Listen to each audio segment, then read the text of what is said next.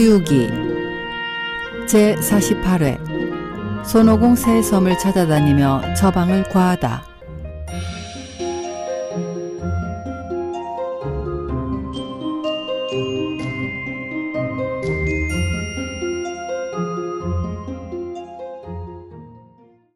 지난 시간 동양대를 떠나온 오공은 어느덧 낙하산이 눈에 안겨들자 곧 구름을 낮추어 보타함에 내려섰습니다.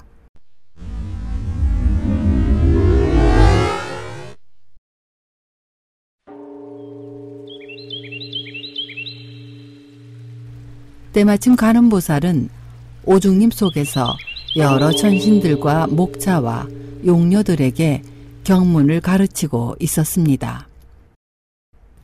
바다섬의 상서로운 기운이 짙어 신비로운 일들이 많고 많아라. 간단한 말 속에 깊은 뜻 들어있고 희미한 가운데 절품이 생겨 나거니 사성을 전해 정과를 이루고 육범을 듣고서 울타리 벗어나네. 작은 수림 속에 진짜 별미가 있고 과일 익어 붉은 나무 향기로워라. 보살은 어느 겨를에 오공을 알아보고는 수산 대신을 시켜 맞아들이게 했습니다. 이봐, 손오공. 어디로 가는 거냐? 아, 아니, 넌 그 흑풍산의 곰새끼 아니냐? 내 그때 내 놈을 용서해주지 않았으면 지금쯤 흑풍산의 귀신이 되었을 건데, 내깟 놈이 어디서 감히 이 손어르신의 이름을 함부로 부르는 것이냐? 아, 실수.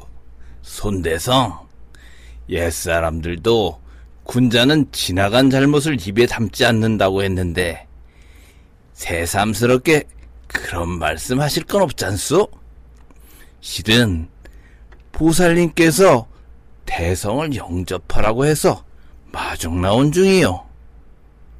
오공은 그제야 정색을 하며 옷깃을 여미고서 수산 대신과 함께 오중님에 들어가 보살을 향해 배례했습니다. 오공아, 당승은 지금 어디 있느냐? 서하주의 만수산에 있습니다. 그 만수산 오장관의 진원대선은 만나보았느냐? 에, 실은 제가 그 진원대선을 알아보지 못하고 인삼나무를 넘어뜨려서 그분의 노여움을 사게 되었습니다. 그 통에 스승님이 볼모로 잡혀 있는 형편입니다. 너 이 원숭이 녀석 점점 말이 아니로구나. 그 인삼나무는 천지 개벽이 일어날 적에 생긴 영근인데다. 진원 대선은 지선의 조상으로 나도 그분을 겸양하고 있는 처진데 그걸 내가 감히 못 쓰게 만들다니. 고이 앉지고. 오공은 머리를 조아리며 그동안 일어났던 일들을 낱낱이 고했습니다. 그렇다면 왜 진작 나를 찾아오지 못하고 다른 섬으로만 돌아다닌 거냐? 아, 됐다, 됐어. 보살에게는 처방이 있는 게 틀림없어. 오공은 한 걸음 더 앞으로 다가서며 간청했습니다. 그러자 보살은 오공에게 자그마한 사기병을 내보였습니다. 이 정병의 밑굽에 있는 감노수는 신선나무를 금방 살려낼 수가 있다. 시험해 보신 적이 있나요? 물론이지. 여러 번 시험해 보았지. 어떤 식으로 시험해 보셨습니까? 언젠가 태상노군이 나와 내기를 했었는데 그분은 나의 버드나무 가지를 뽑아다 연단노 속에 집어넣고 새까맣게 태워서는 나한테 되돌려주는 거였어.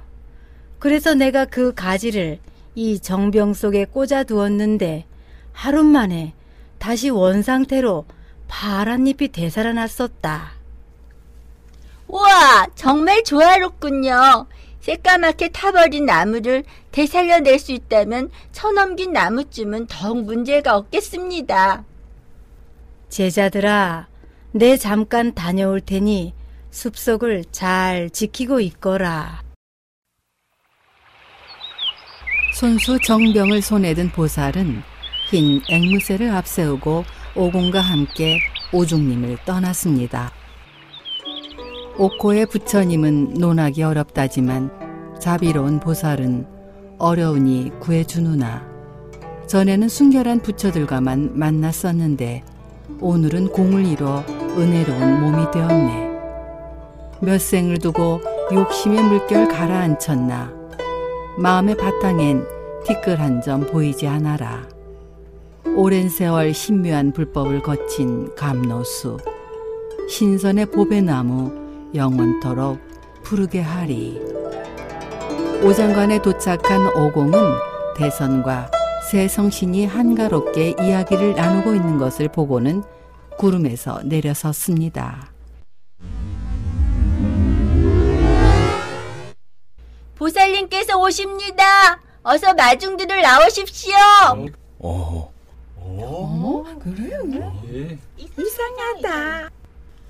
새 성신은 물론 대선과 삼장도 황급히 전각 앞으로 나와 영접했습니다. 보살은 먼저 대선에게 미안하다는 말을 하고 나서 새 성신과도 인사를 나누었습니다. 인사가 끝나고 보살이 상자에 앉자 오공은 삼장과 팔개와 오정을 데리고 층계 아래에서 보살에게 절을 올렸습니다. 뒤이어 도관에 있는 소선들도 우르르 몰려와 절을 올렸습니다. 대선님, 더 지체할 것 없이 어서 향불을 피워놓고 보살님께 나무를 살려달라고 청을 드리는 게 어떻겠습니까?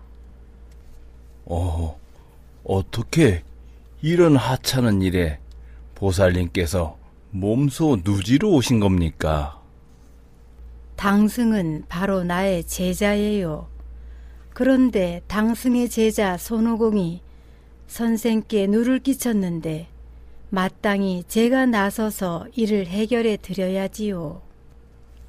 그렇다면 신뢰를 무릅쓰고 보살님을 인상거원으로 모시도록 하지요. 새 성신의 권고에 대선은 곧 향불을 피우고 후원을 쓸도록 준비시키고 나서 보살을 인삼가원으로 인도하자 새 성신을 비롯한 삼장과 오장관의 다른 신선들도 모두 그 뒤를 따라갔습니다. 일동이 원내로 들어가 보았을 때 인삼나무는 땅 위에 쓰러진 채 뿌리는 드러나 있고 잎은 떨어지고 가지는 시들어 있었습니다. 오공아, 손을 이리 내라. 오공이 손을 내밀자 보살은 버드나무 가지로 정병의 감노수를 찍어내 오공의 손바닥에다 기사 회생에 부적을 그리고는 손을 나무 뿌리 밑에다 대고 물이 나올 때까지 기다리게 했습니다. 그러자 신통하게도 금방 맑은 물이 샘물처럼 솟아오르는 것이었습니다. 이 물은 오행에 속하는 그릇을 꺼리기 때문에 반드시 옥으로 만든 바가지를 써야 합니다. 그리고 나무를 세우고 위로부터 물을 부으면 나무는 이내 뿌리와 껍질이 아물고 새 잎이 돋아 가지를 뻗고 열매가 달리게 되지요. 저희에겐 옥으로 된 잣잔이나 술잔은 있어도 옥 바가지는 없는데 그거라도 괜찮을까요? 옥이면 상관없으니 어서 가져오세요. 대선은 곧 선동들에게 일러 2, 30개의 옥 찻잔과 4, 50개의 옥 술잔을 가져오게 해서 나무 뿌리 밑에서 솟아오르는 맑은 샘물을 퍼내게 했습니다. 보살이 그 물을 받아 인삼나무에 골고루 휘 뿌리면서 주문을 외우자 그 인삼나무는 놀랍게도 원래 상태로 되살아나 무성한 잎과 가지 사이에 23개의 인삼과가 달렸습니다. 어? 이상하다. 전날 우리가 세워볼 적엔 분명 22개였었는데 어떻게 하나가 더 많지? 세월이 오래 가게 되면 사람 마음을 알게 되는 법이지. 그날 내가 세 개 훔쳤을 적에 한 개는 땅에 떨어졌던 거야. 토지신 말에 의하면 이 가일은 흙을 만나면 이내 잦아들어 버린다나? 그런데도 팔계란 녀석은 내가 몰래 먹었나 해서 소문을 냈지 뭐야? 야, 팔계야! 이제도 할 말이 있느냐? 내가 방금 오행에 속하는 그릇을 쓰지 않는 것도 이 과일이 오행과는 상극이기 때문이었어요. 자, 자, 어서 금막대기를 가져오너라. 대선은 손수 인삼과 열 개를 따고는 새 성신과 새 보살을 도로 정전으로 청해드려 인삼과회를 열었습니다. 만수산 오랜 동천에 희귀한 법에 있어 인삼가는 9천년에 한 번 익는다네. 영근이 넘어져 잎지고 뿌리 시들더니 보살의 감로수에 새 잎도다 살아났네. 새 성씨는 즐겁게 옛 친구 만나보고 내 중에 인연 있어 대선을 알게 되니 다 같이 인삼가를 맛보는 이 모임. 저마다 장생 불러 신선들이라네. 보살과 새 성신이 제각기 인삼가를 하나씩 집어서 먹자 삼장은 비로소 그것이 선가의 보배인 줄 알고 자기도 하나를 먹었습니다. 오공을 비롯한 세 제자도 하나씩 먹고 진원 대선도 벗삼아 하나를 먹고는 남은 하나는 소선들이 나누어 먹었습니다. 오공은 그제야 보살에게 보타함으로 돌아갈 것을 권하고 동네 섬으로 돌아가는 새 성신을 발에다 주었습니다. 진원 대선은 새로 술과 안주를 정만해 오공과 결의 형제를 맺었습니다.